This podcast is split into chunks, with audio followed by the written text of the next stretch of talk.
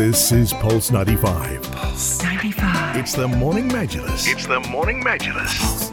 Good morning, everybody. Welcome back to the Morning Majlis. And we are talking all things coffee because last Thursday we celebrated International Coffee Day. And I've been talking to people and learning more and more about the world of coffee because it's a world that I'm not as familiar with as I should be, strangely enough.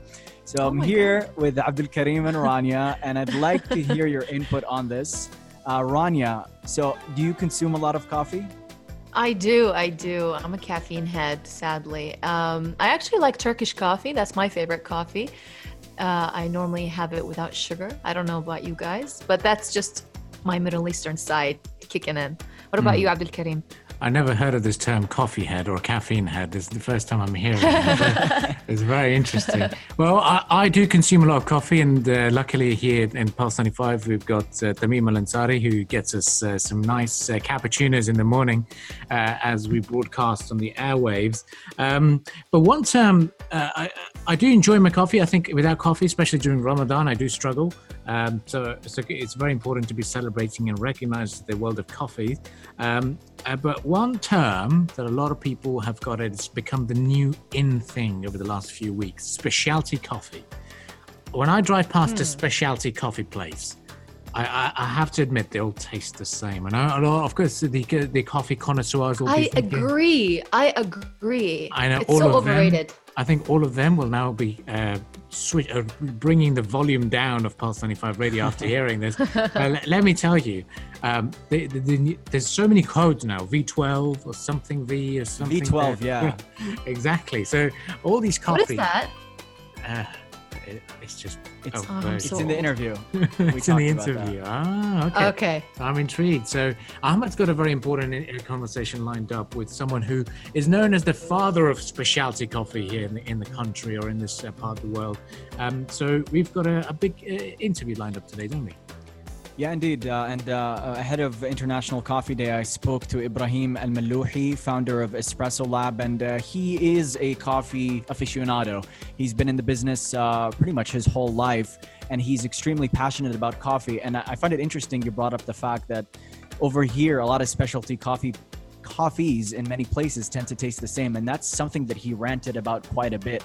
He said in the United Arab Emirates, there is, um, for a large part, a lot of people just don't know how to make specialty coffee and they throw in all these syrups, which dilute the taste and take away from it all. Uh, and he also spoke about how to elevate people's tastes and what specialty coffee should be all about. So, without further ado, I'm going to stop rambling here. This is my interview with Ibrahim Malouhi talking about what specialty coffee is, what a good coffee is all about, and how this industry has been growing in the UAE. This is Pulse 95. Pulse 95. It's the Morning Majlis. It's the Morning Majlis. We've got International Coffee Day ahead of us, and uh, here to talk to us about coffee in general, specialty coffee, coffee trends amid this time as well is uh, Ibrahim Al Malouhi, the founder of Espresso Lab, an Emirati barista, a coffee aficionado. Good morning, welcome to the program. Good morning, and thank you so much for the introduction. I have so many questions to ask you. You're heavily into specialty coffee. Before we get into the nitty gritty of it all, could you talk to us about what International Coffee Day means to you? So, uh, International Coffee Day is like uh, it's the day for all the barista around the whole world, where they celebrate uh, the day of the coffee, and uh, it's it's a dear, a dear event to our heart. In the UAE, in particular, because we've seen a rise of, of coffee shops, independently owned coffee shops as well. Can you talk to us about the coffee market, so to speak, in the United Arab Emirates and what we've been seeing over the past few years? So, Alhamdulillah, if you notice, the Espresso Lab was open in uh, May 2015. And if you go back uh, five years ago, from that day till now, mashallah, like there is tremendous uh, trend in the market of opening like lot of independent specialty coffee houses.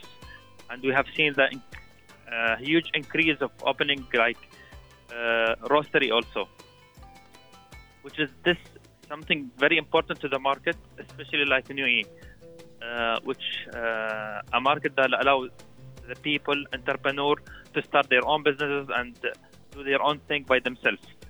Uh, they're not depending anymore on the uh, commercial or the the big brand from outside the country. This is all independent specialist coffee houses in the country, which is something really good, and I'm very proud of for all the companies in UAE. Specialty coffee, because that's a whole nother world. How would you describe specialty coffee to someone who's not familiar with that term? To simplify it, uh, specialty coffee, is coffee been been in, in uh, process from the farm till it come to us, and the grading for the coffee should be from 80 and above. This is like in a very very simple way. We can go more complicated than it, but it's uh, this is the easy way of explaining it. It's like uh, the whole process, the supply chain from the farm, till it reach you and the roastery, and it should it should get a grading of 80 and above. And there's an organization that does this grading? Yeah, there is the Specialty Coffee Association, and there is the Q grading also, uh, which Alhamdulillah, the Espresso Lab, we have a couple of uh, staff, Q grader, which uh, allow us to grade the coffee. in terms of uh, the coffee itself, because we, we've we've spoken about this off the air, and you told me that oftentimes specialty coffee shops opening up in the UAE for the first time, they don't have a good idea as to what specialty coffee is. Can you elaborate on that? So, okay, when we say specialty coffee, me, let's say as a consumer, when I go to the place, I'm expecting to drink single origin espresso from different country, uh, drinking uh, filter coffee, brewed coffee, uh, whether it's V60 or other method, or drinking cold drip, like all single origin, and it has all of these amazing flavors and acidity. So this is like what I'm expecting from specialty coffee house. But what's the challenge that we are facing now, and I think it will resolve very soon, when you go to all of these places, which they claim they are specialty coffee houses, they're serving all of these, uh, I would call it, uh, they put all of this syrup with the drink. So they get your coffee and they mix all of this syrup, like mango, Vanilla. condensed milk, vanilla, Yeah, and they're claiming themselves specialty coffee. No, this is not a specialty coffee houses.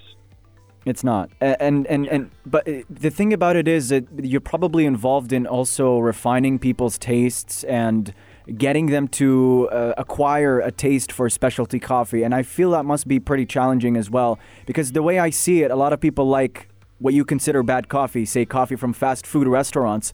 So Yeah. can you talk to us about that aspect of educating people about what coffee should be according to you? So this is a very good question.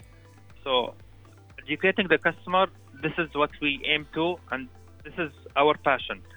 So we start with our social media, let's say, accounts. We wrote always about the specialty coffee to educate the customer. Yeah. So this is number one. Number two, once the customer arrives to our place, we give him all this menu.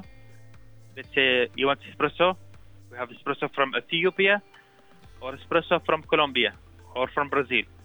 Each one of them it has its own characteristic.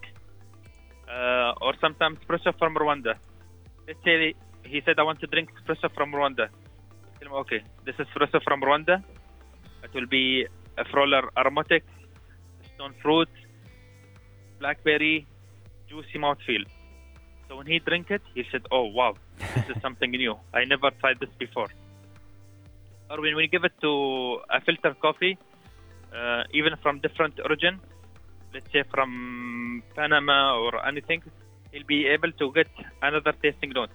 Or for example, you give him a filter from Ethiopia, strawberry, raspberry candy, milk chocolate, toffee.